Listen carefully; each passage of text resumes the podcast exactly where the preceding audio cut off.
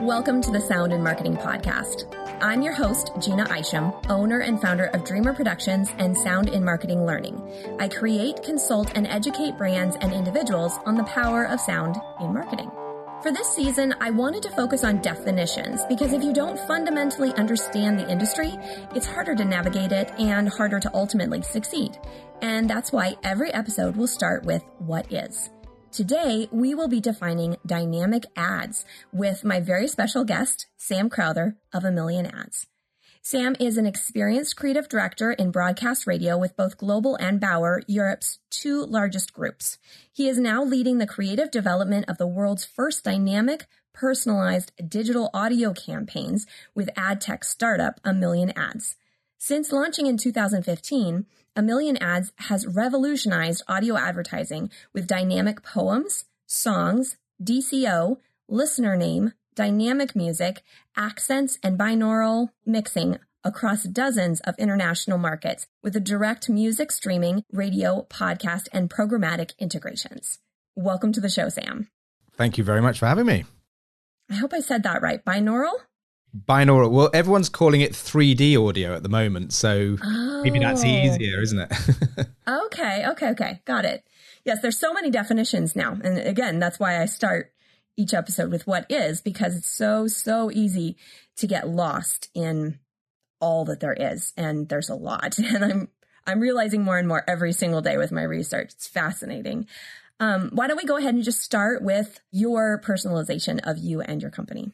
Like you said, I uh, my whole career up to recently was in broadcast radio in the creative side. So writing, producing, uh, pitching, talking about the power of sound right from the sort of late 1990s when I started my career. Um, and and it seemed logical to talk about the power of sound because way back then, like salespeople at radio stations would would say radio is this amazing advertising medium, and then say we're going to show you loads of slides now, and wait till you see the brand video. and we used to think, well, that's kind of crazy. If you're a creative, like the medium is the message. So so we kind of developed a um, a power of sound presentation.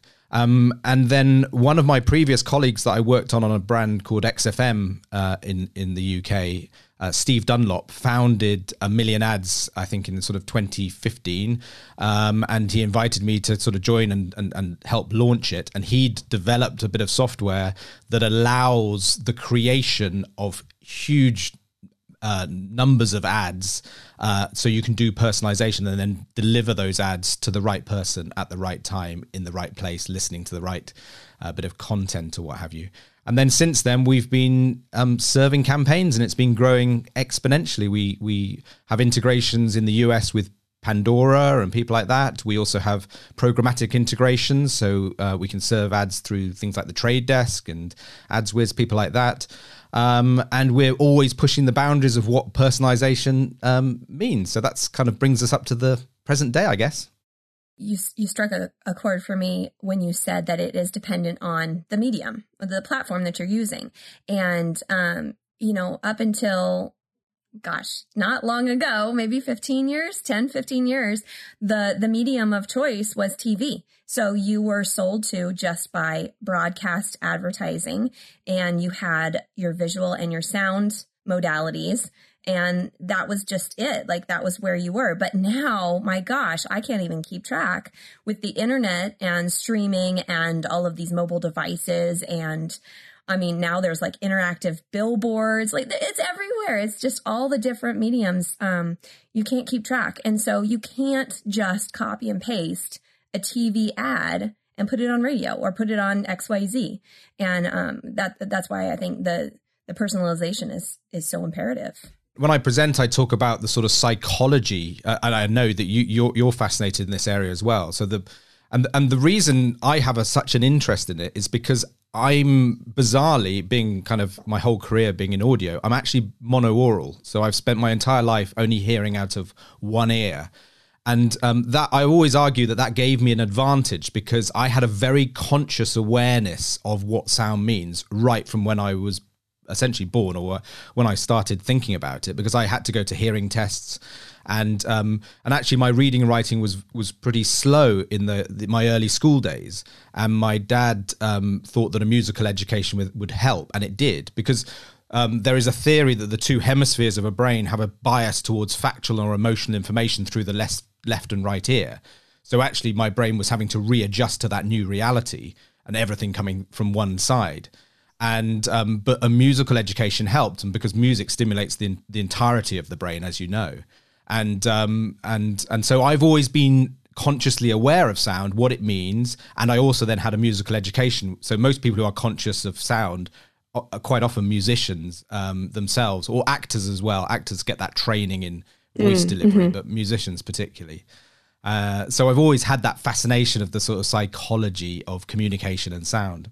I did check out your TEDx, so I, I heard about that. Uh, it's it's fascinating. I think that like when you're lacking something, you're more aware of it when it's around. I don't know, maybe that's total BS, but um, so let's uh, we've been talking for a little bit, but let's flat out define it. What would you call what is a dynamic ad?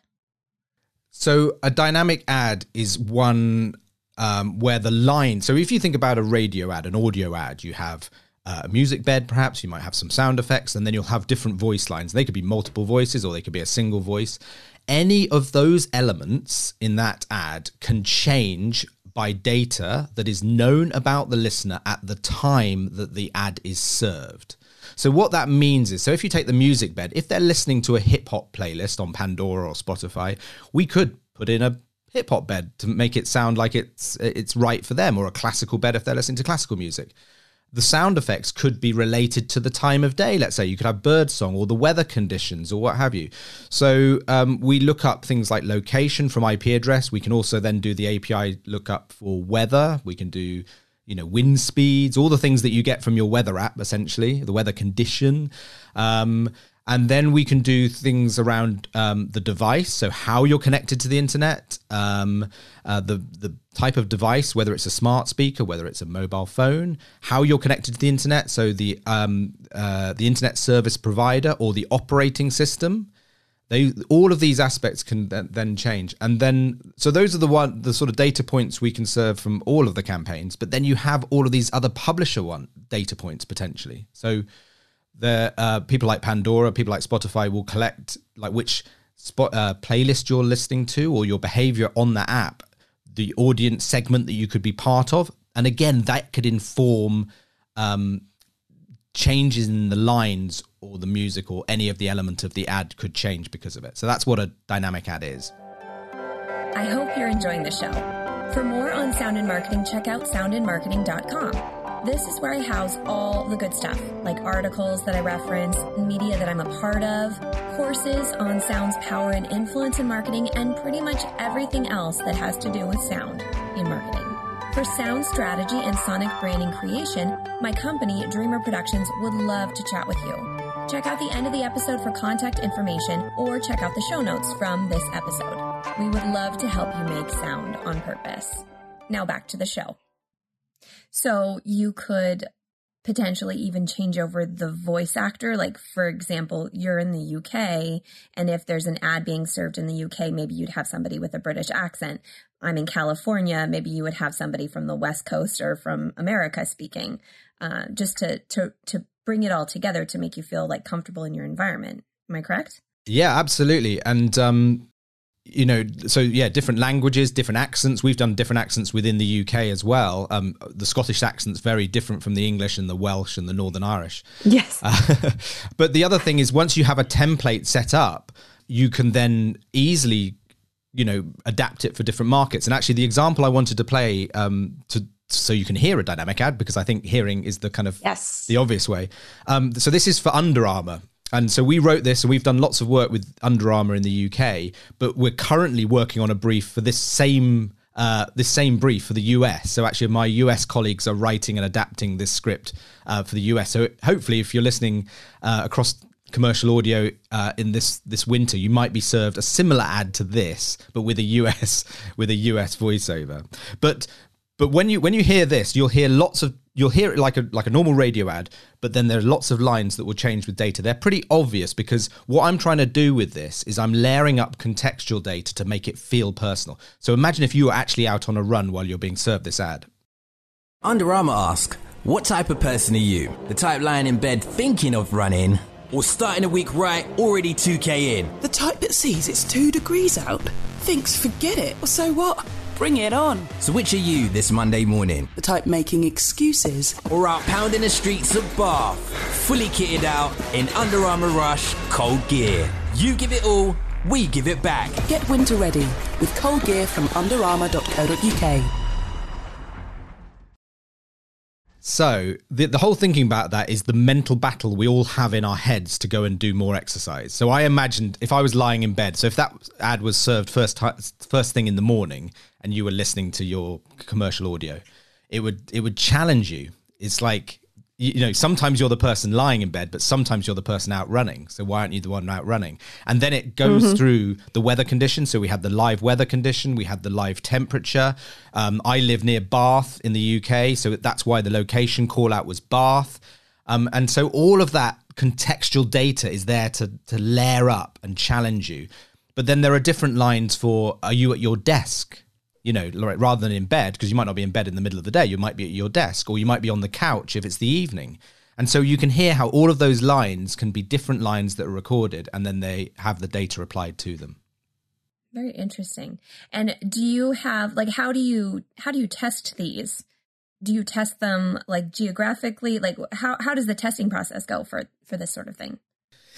Yeah, testing for audio is tricky. Actually, I mean, we do do a lot of testing, um, and we use a company called Attest. Uh, funny enough, I always find it really tricky because for me, um, one of the the key strengths of dynamic personalization is that um, you hear a different combination of those lines every time you're served an ad from the campaign. And when I worked in broadcast radio, where you'd often put out just one bit of copy for the entirety of a campaign, the one thing that would always come back in research is that people don't like the repetition of the same message. It's not how humans communicate. If I came to you and, and, and said the same thing over and over again, you'd think I was mad. you know so so in some ways we what we talk about is being more human because actually humans do change how they talk about things and and that's hard to test because when you when you play one bit of creative and you say how does that compare to another bit of creative what you're not taking into account is the entirety of a campaign where you would be served lots of different versions and and the the um, the cumulative effect of that um, happening. Uh, but we do do research. We do do A/B testing. We do do that sort of stuff. Uh, but with audio, it is it is slightly tricky. It is subjective. Absolutely. Because I was thinking to myself for that ad, I am a runner, but I'm the one where it's like I have to roll out of bed and go. Before I convince myself out of it, I got to just go. And uh, I feel like if I heard that, it, and this is just, I'm probably not the audience for this. If I heard this whole like, because I'm I'm competitive to myself and no one else. If somebody tells me what to do, like, well, no, I'm not going. I'm not doing that. The funny thing is that the the the US uh, brief, the adaptation, has just taken into account exactly what you've just said, which is so, which has just blown my mind. In that it's absolutely right because I think in the UK you can be a bit more assertive and we can be a bit more in your face. But the the funny thing is the US um, Under Armour brand team were saying exactly what you were saying. Don't be Wow. quite as assertive and be a bit more relaxed about it. So that's great. We're on brief. interesting, interesting. I haven't talked to Ar- Under Armour. I'm not, I'm not coordinating with them or anything. That's that's fascinating. What are some common misunderstandings in dynamic ads for you? I mean, the obvious one is that there's there's something called dynamic ad insertion. So um, you'll hear Spotify talking about dynamic ad insertion, and that's uh, uh, that gets confused with fully dynamic ads because it's the word dynamic. Um, and dynamic ad insertion is where you have a podcast like yours, and rather than having a baked in like uh, host read, um, the the ad spot is is dynamically inserted, so it can so even your back catalog can be updated with the most relevant and up to date campaigns. So that's what that means, and people sometimes confuse dynamic ads with the inserted ads, but generally um, there i- there isn't a huge amount of misunderstanding. There is an education job that we do for the market in that we go out and we explain what dynamic advertising is, um, and and that goes back to what I was saying about the psychology. I there are I always talk about the three um, uh, sort of drivers to human attention. The first is is is personal relevance. Now you heard of the cocktail party effect by Cherry and Broadbent were two psychologists that talked about the cocktail party effect, where someone mentions your name at a busy, noisy cocktail party, and you automatically get drawn to the conversation, even if you mm. weren't part of it. What mm-hmm. that proves is is something called selective attention. So the human brain is analyzing huge amounts of data every moment of every day, and we filter what is important and what's not. And personal relevance, starting at the peak of that being your name, um, grabs your attention. But it could also be where you're from, or you know, like um, the football team you support, or you know, an interest of yours, a passion of yours, because they will always drive your attention. The second thing is contextual relevance. Now, this isn't a passion point. It could be that it's raining today. You know, that's contextual to your life. Do you need an umbrella, or is it sunscreen because it's so hot? So that's contextual. But also, if you were going on, let's say, a motorway, the I 95 or something, and the radio was on it said, oh, there are problems on the I 95, you would automatically go, hold on, did they just say there were problems on the I 95? Now, that's not a passion point. Again, it's a contextual relevance. You're going on that freeway and you want to know if it's going to be a problem. And the third thing um, is when things are a threat to you, so loud bangs on the street or things that are unusual or unexpected will grab your attention. But those three things, you think the contextual relevance and personal relevance is what we can apply with data, you know, and, and so that's what we talk about a lot about is is educating the market and saying, you know, why don't you think about approaching it this way because of these these reasons why we know it chimes with with human psychology. Tune in next week for the conclusion to our conversation. And don't forget to subscribe on all the major podcast channels. Share with friends, follow, and rate. Spread the word because, well, more people should know about this stuff. I know you know that now. For those of you wanting more information on how sonic branding and sound marketing can be utilized within your brand, my company, Dreamr Productions, would love to help you out. We create, consult, and help strategize on how sound can be a more active presence in your marketing we help you make sound on purpose. For inquiries, go to dreamrproductions.com. That's D R E A M R productions.com and send us a message. You can also find me, Jeanna Isham, on LinkedIn, Twitter, and Facebook. All links will be provided in the show notes. Let's make this world of sound more intriguing, more unique, and more and more on brand.